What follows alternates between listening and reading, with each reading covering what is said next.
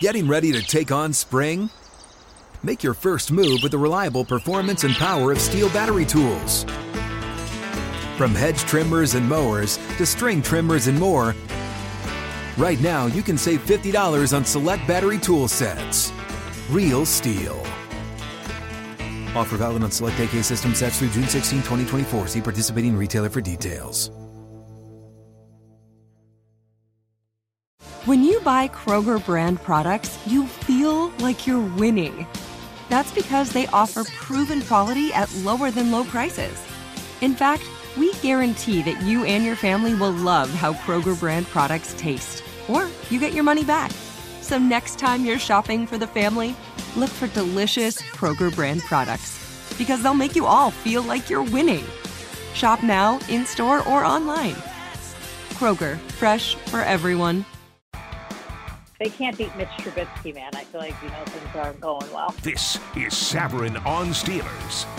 Hello, all in Steeler Nation. Welcome to Savran on Steelers, our podcast. I'm Stan Savran, weekday host on ESPN Pittsburgh, and also co-host on the Steelers postgame show with Charlie Batch on the Steelers Radio Network.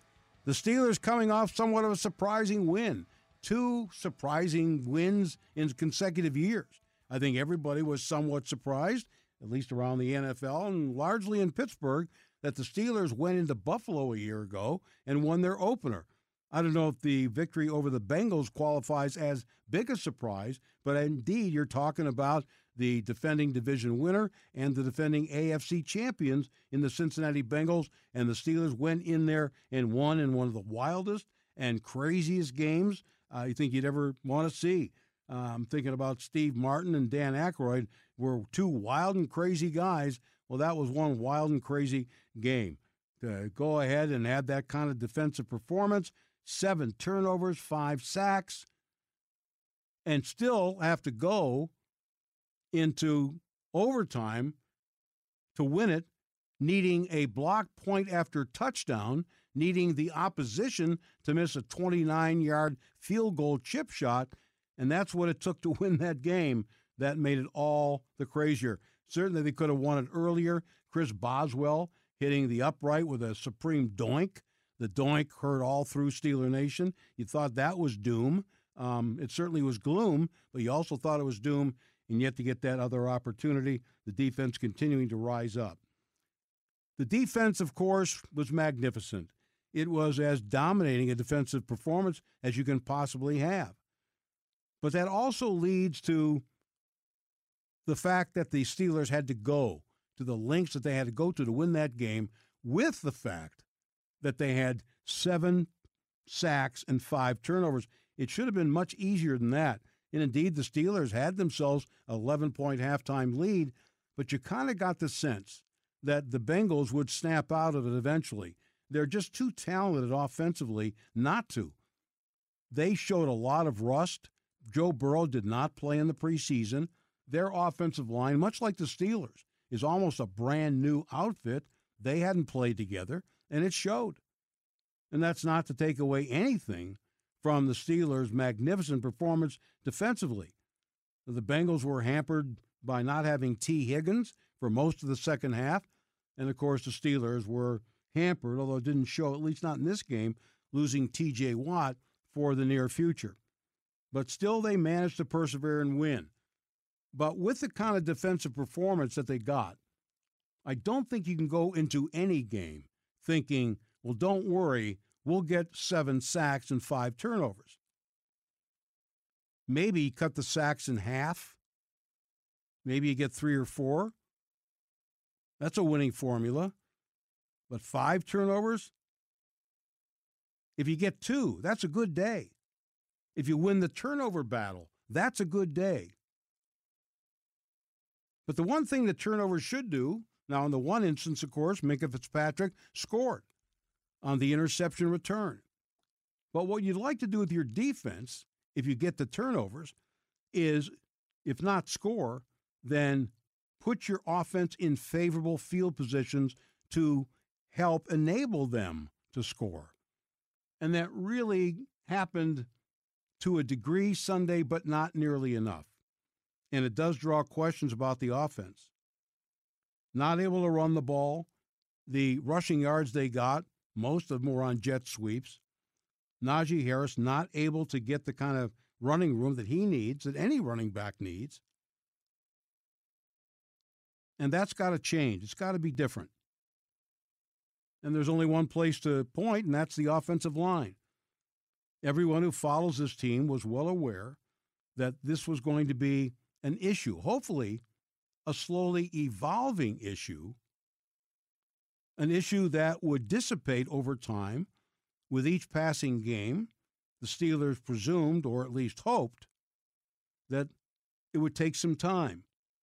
In discussing the issue with Max Starks on my program on Tuesday, he mentioned that as a former offensive lineman himself, that to get the desired cohesion necessary to be an effective unit would probably take four games.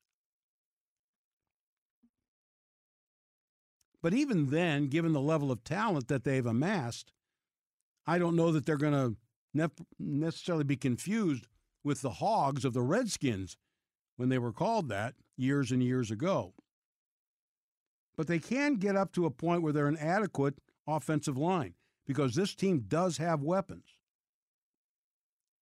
But the powder in those weapons will be kept dry only if the offensive line can perform.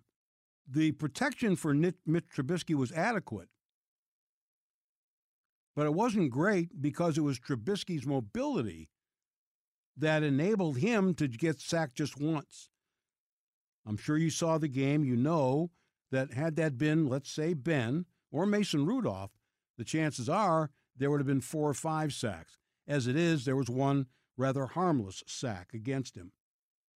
But so much of the Matt Canada offense is predicated on running the ball and, as it relates to the passing game, using play action to facilitate the pass game.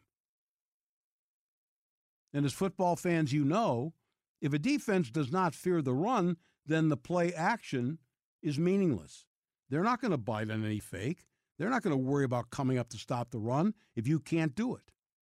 Now, certainly, throwing the ball downfield will loosen up a defense too, as long as you complete them. But then you have the great conundrum of if I go back to throw deep, will my line give me enough protection so I can get the pass off in time to hit a receiver that's open? And therein lies the dilemma. The offense against Cincinnati looked, unfortunately, much like the offense of last year, which was not at all productive. It even paralleled the way the Steelers came back. Seven of their nine victories were won in the fourth quarter, coming from behind. The Steelers did not come from behind, they never trailed in the game, but they did manufacture a drive led by Trubisky to get the game winning field goal by Chris Boswell. But overall, the offense, they got by with it. But the question is, is it uh, sustainable? I think not. Mike Tomlin said at his press conference, when asked about the offense and kind of that horizontal as opposed to vertical offense, short passes, same kind of stuff that aggravated everybody a year ago, he said it was done by design. And it made me wonder is it by design or was it by design? We'll see what happens in the future. But was the game plan in Cincinnati by design to protect the offensive line, to shield them from committing a big mistake? Once the Steelers saw, talking about the coaching staff, the defense playing the way that they were playing, and not only stopping Cincinnati's defense, but stealing the ball from them, scoring a touchdown, and building up a nice lead, I think they got to a point where they said, let's not lose this game. Let's make Cincinnati try to win it. They weren't going to aid and abet the Bengals by taking risks offensively. That, Mike Tomlin said, is why you saw so many few shots down the field.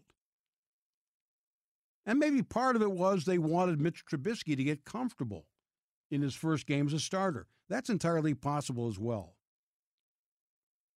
So they played it very safe. Still no run game, they didn't create much at all.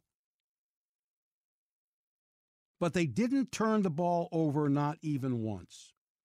And I get the strong feeling the way that game transpired, as I mentioned, needing a block extra point, a missed chip shot, that if the Steelers had turned it over once or twice, they would have lost that game. And so they played it very safe. And so what Mike Tomlin was saying, they did that by design. That was planned. It wasn't just, well, here's our new offense. But the question becomes, is that sustainable? I don't think it is. Now, Mike Tomlin did say that that was our plan for that game.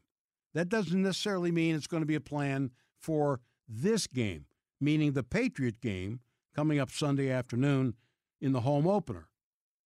We shall see.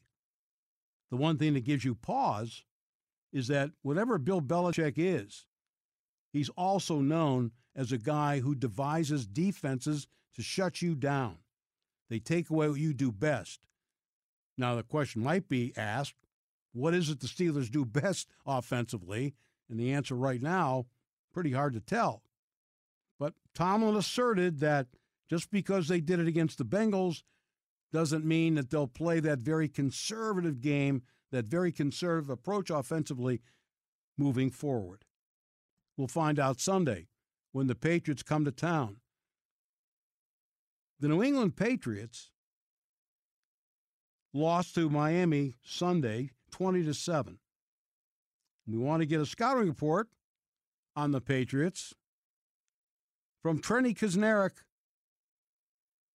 She worked for NBC Sports in Boston. Trenni joins us now on the Savran on Steelers podcast. And Trenni, it sure seems like the Dolphins have the Patriots number. What's up? I'm John Wall. And I'm CJ Toledano, and we're starting a new podcast presented by DraftKings called Point Game. We're now joined by three time NBA Six Man of the Year, elite bucket getter. Let's please welcome Jamal Crawford to Point Game. King of the Court one on one tournament. If they had it back in your prime, do you think you could have took it all? I'm going to be honest with you. I don't think I could have took it all, but I think I would have shocked a lot of people. I think Kobe and everybody in their prime, Kobe would win a one-on-one contest. Yeah, I, yeah, because you got to think Love he's it. going to guard. He don't care about guarding. He's gonna guard. He's going to Exactly. guard. Like you see him in the Olympics, he's going to guard, and then on I'm top not of that, like that, CJ. Ladies and gentlemen, please welcome Sam Cassell to Point Game. I remember you came out from crying, tears, crying. They- I mean, he was in a culture shock. And then I- his, he's going through withdrawals about winning. remember what I told you? I said, I said, OG, you think I can get paid and go back and play in college? Because it ain't it. Check out Point Game with John Wall and CJ Toledano on the iHeartRadio app, DraftKings YouTube, or wherever you get your podcasts. Uh, Tua is four and zero against um, Bill Belichick, which just is like mind blowing. I think to people here. And Stan, it's kind of hard. Like, okay, so this year it's not as hard to figure out why, right? The Dolphins went out, got a new head coach in Mike McDaniel, got t- added Tyreek Hill, um, Jaylen Waddle, and of course Tua have the the connection from their time in Alabama, so their offense is a lot better. Like you expected them to be better. They've got a pretty good defense. Obviously, Zavarian Howard's a great cornerback. So like you kind of knew this year that the that the Dolphins had the edge. But for whatever reason, they've just really had the Patriots number the past few years. And if we're being honest, a lot of teams have had the Patriots number the past couple of years, ever since Tom Brady left. Because since Tom Brady left, it's just been a lot of trial and error. There wasn't really a succession plan in place. Um, Bill Belichick has not drafted well in recent years, so much so that Robert Kraft has called him out about it the last couple of years, saying that it needs to be better. They need to start developing some young talent because it's something that hasn't happened here. Um, it's strange times. It is strange times in Boston. I've always lived here where it was like Patriots going to the Super Bowl was like a foregone conclusion, or at least having an opportunity to go to the Super Bowl. And now they're using terms like bridge year. Bridge year. It's almost as if in those years that the Super Bowl was like the 20th game on their schedule uh, or 19th game on their schedule. It was almost automatic. It, it begs the question before we actually talk about the particulars of this year's team, Trenni. Uh, uh, this always seems to be a debate when one team has great success, uh, none greater than the Patriots. Was it Brady or was it Belichick? I mean, for a long time, Dan, I would have said it was at the very least a combination of both, right? Like one, like chicken or the egg, which came first. One could not exist without the other. But it's getting harder and harder to make a case for Bill Belichick because Brady left and went to Tampa and won a Super Bowl. Brady has gone back to Tampa, and even though they didn't make the Super Bowl last year, they did have a lot of injuries. I mean, they were still competitive. They were still a team like Brady, you could argue, deserved to win the MVP last year instead of Aaron Rodgers. And Brady again this year, the Buccaneers are heavily favored to go to the Super Bowl. Whereas the Patriots, since Tom Brady left, have been a shell of themselves. I mean, you're talking about a team right now that is trying to implement a new offense without offensive coordinators. It's almost like Bill Belichick is grasping at tr- straws, trying to figure out how to recapture some of the magic he found with Brady. And I'm not sure that you can do it without the guy who was, I mean, for lack of a better term, since I'm talking about magic, the magician. And the magician was Tom Brady. Tom Brady made everyone else better around him. And I'm starting to wonder if Bill Belichick is if if he's able to do the same. Let's talk about the quarterback position. Uh, Mac Jones was drafted number one. He probably played last year sooner than Belichick would have liked. We're experiencing that here in Pittsburgh. Uh, naturally, Pittsburgh fans would like to see Kenny Pickett, but they don't want to throw a rookie to the you know to the uh, wolves, and so they're using uh, another quarterback, Mitch Trubisky, instead. Um, has there been a regression in Mac Jones? I know it's only been one game, but by all accounts, Trent, he performed admirably in his rookie year. I mean, is that is that the center of the issue with their offense? No, it honestly, honestly, Stan, it's not. Um, I don't, you know, it's hard to say if Mac Jones has had a regression, and if he does, honestly, I'm going to go back to the guy I was just talking about and put the blame on Bill Belichick, because listen, Josh McDaniels is deserved to have the opportunity to go coach the Las Vegas Raiders. He wanted another chance to be. Um, he obviously wanted to be a head coach somewhere, but Bill Belichick knew that. Bill Belichick allowed him to interview. He allowed him to leave. The Kraft knew he was going to leave. You would think, similar to Tom Brady, that you would have an idea of who you were going to use to replace Josh McDaniels. And instead, they've used a combination like they have, they do not have an offensive coordinator. Not only do the Patriots not have a defensive coordinator, but instead Jerod Mayo and Steve Belichick sort of co-coordinate. Now you have Matt Patricia and Joe Judge, two failed head coaches. Patricia with the Detroit Lions, Judge with the New York Giants, coaching the offense. And they're not just co-coordinators; they both are also position coaches. So Matt Patricia, who by the way everybody knows was the defensive coordinator for the Patriots for years, is now the de facto play caller on offense for the Patriots while also coaching the offensive line, which has been the weakest link of the Patriots. So, no, I don't put this on Mac Jones at all. If anything, like I don't know if it's possible to be feel bad for a professional athlete, but I kind of feel bad for Mac Jones because here in his second year, when he may have been able to take a step forward, continuing to develop as a as an NFL quarterback, instead he's working with two guys who don't have intimate knowledge of the offense who don't who have never coached quarterbacks before, who have never run an offense before outside of being a head coach, and now they're charged with not only running the Patriots offense with a second year quarterback, but Bill Belichick decided that they were going to employ a Shanahan style offense. Neither has run a Shanahan style offense yet. And so now they've switched their offense from last year to a different style, and they have two coordinators who have never done it before. Like, I don't know how Mac Jones could possibly succeed in that position. Wow, that's that's really uh, convoluted uh, logic and reasoning. Yeah. It sounds like Mac Jones had a better offensive line in Alabama based on how, how many yeah. Alabama offensive linemen get drafted. What weapons does he have, Trenni? Well, um, if Kendrick Bourne manages to get out of either Belichick's doghouse or Matt Patricia's doghouse, he does have Kendrick Bourne and Jakobi Meyers. Neither like blew the doors off the place last year. They both, um, I think they were both up around 850, 800 yards receiving four or five touchdowns last year. Um, but they can't stretch the field a little bit. They did sign DeVante Parker in the offseason. But the problem with DeVante Parker is sometimes he's good and sometimes he just doesn't always try very hard, which I think we saw on Sunday with that jump ball sort of um, back shoulder pass Mac through that ended up being intercepted. Now, Xaverian Howard was all over DeVante Parker and pulling on him, but it's not like Parker really made a huge effort to go up and get that 50 50 jump ball. If it's not easy, it kind of seems like maybe Parker doesn't want to do it. Hunter Henry is actually a pretty good weapon for him, the tight end um, that they signed a couple, uh, I guess, before last season. He had nine touchdowns, led the Patriots last year. Um, Jonnu Smith, we all expected would be a bigger part of the offense this year, but he's not. You still have Nelson Agholor. so there's a lot of names, but they're all kind of like middle of the road guys, right? Like you don't have a Tyreek Hill um, on your team. You don't have a game changer that they went out and signed in the offseason. They're kind of trying to get away with making do with what they have and hoping one of those guys emerges or that this new Shanahan offense finally takes flight and works its way, you know, into actually being productive at some point this year so that the offense can in turn be productive. Our guest is Trenni Kusnierek Casey of NBC Sports in Boston, a former colleague of mine uh, at uh, various named outposts uh, on TV here in Pittsburgh.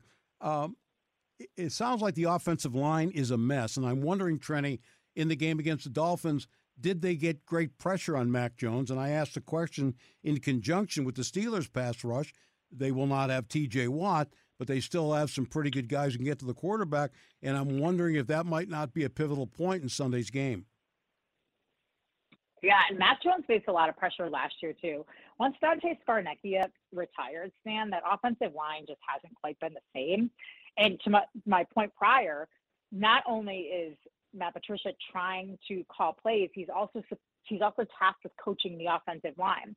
So rather than being able to sit with Mac Jones and the receivers or just sit with the offensive line, he's trying to sort of split his duties in between snaps and listen, the offensive line at times played okay. They actually ran the ball fairly well early in the game, and then it just kind of went to heck uh, in the second half.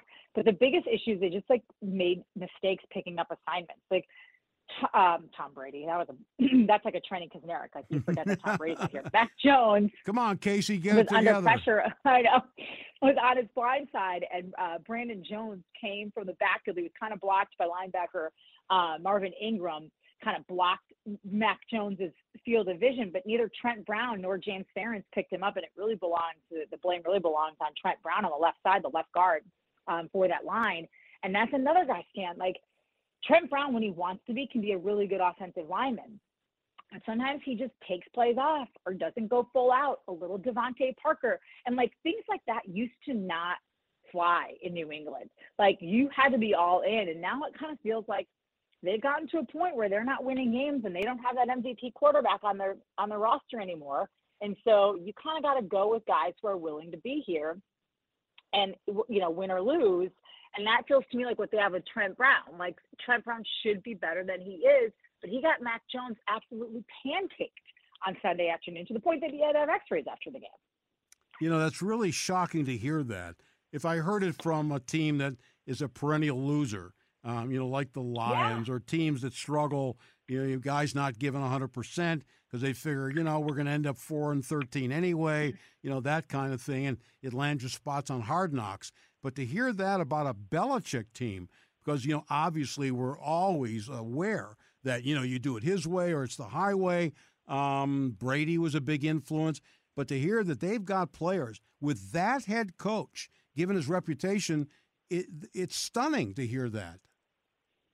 I know. It, it, and it's like there's there's been a lack of discipline with this team now for a couple of years running, where you know you you'd have to like comb through box scores to find times where Belichick teams had too many men on the field, jumped off sides repeatedly in a game, false starts. Now those happen with regularity, where they just make dumb mistakes, and they're not like those little details that always used to be cleaned up very quickly and were like the hallmark of a Bella coach, Belichick coach team just aren't there anymore. I mean, there I keep going back. It was such a it was at the end of the day, it was kind of it wasn't a super consequential play on Sunday.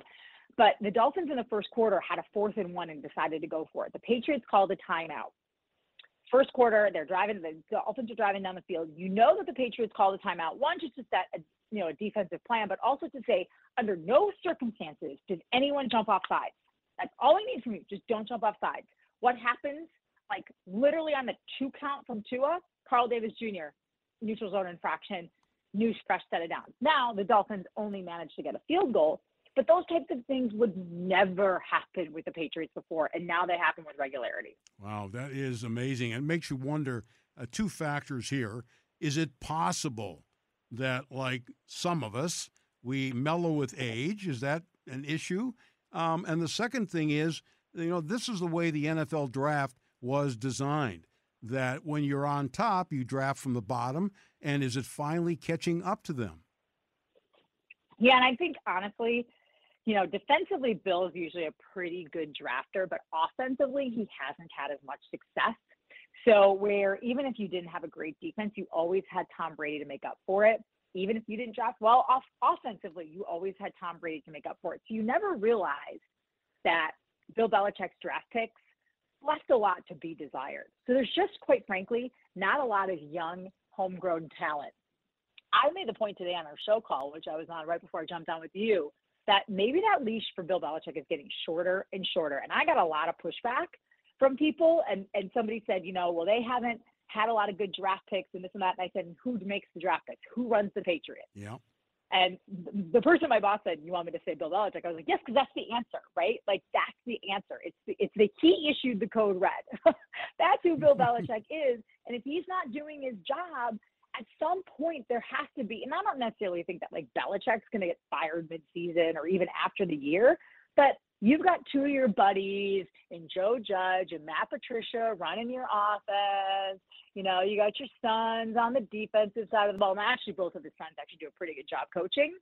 But like at some point, heads are going to roll. I don't know whose heads they are, but Robert Kraft has not been happy for a couple of years now with the product that's been put on the field. There are rumors that he went up to Kendrick Bourne, who only played two snaps on Sunday, and said that will not happen again. Kraft is not known for meddling in Bill's business, like a Jerry Jones with roster decisions. There are just a lot of things that are lining up to say things cannot stay like this much longer, and I don't think Robert Kraft will allow them to. Well, this is really stunning. I'm so glad we were able to get you, uh, get you on today. Uh, aside from the X's and O's of it, it sounds like that there are internal rumblings, things that we seldom hear um, out of New England. Very interesting. This probably all means that they'll play the greatest game in the history of the Patriots oh, and clobber the Steelers on Sunday. That usually, uh, you know, we're, we're, we're setting them up to fail or to succeed in this case. Um, but I'm I'm anxious to see this team perform against the Steeler team that's still kind of trying to find its identity as well. Yeah, they can't beat Mitch Trubisky, man. I feel like you know things aren't going well. Thanks to Trenni Kusnierek Casey for being with us. She's recently married. I can't tell you how shocked I was, not to hear about their personnel issues, and, but to hear that is Belichick losing his grip? Is there trouble in paradise? with Belichick and Robert Kraft? I don't know. It's always darkest before the dawn. I don't know if we should be concerned. They come out firing, or is this really a franchise in a state of decline? You might hear that from any franchise that's had trouble winning. That obviously does not describe the Patriots. Even with Mac Jones last year, they had a winning year, his first year. But to hear Belichick and the disorganization and players not giving their all, that certainly adds some intrigue to Sunday's game. Well, thank you for joining us on the Savran on Steelers podcast. The podcasts are posted every Monday and every Thursday.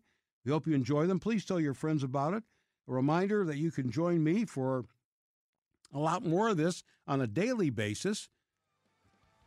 Savran on Sports on ESPN Pittsburgh, 970 AM, or you can get it on the iHeartMedia app. Very easy to do. You download the app, it's free. And you can also join me and Charlie Batch in the postgame show Sunday afternoon or Monday nights or Tuesday, Thursdays, whenever, after the Steelers game on Steelers Radio Network and Steelers Nation Radio.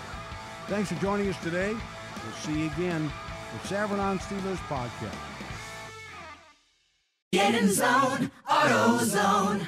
Welcome to AutoZone. What are you working on today? My check engine light's on? Hmm, that could hurt your gas mileage. The AutoZone free fix finder service can help find the fix for free. This whole report for free?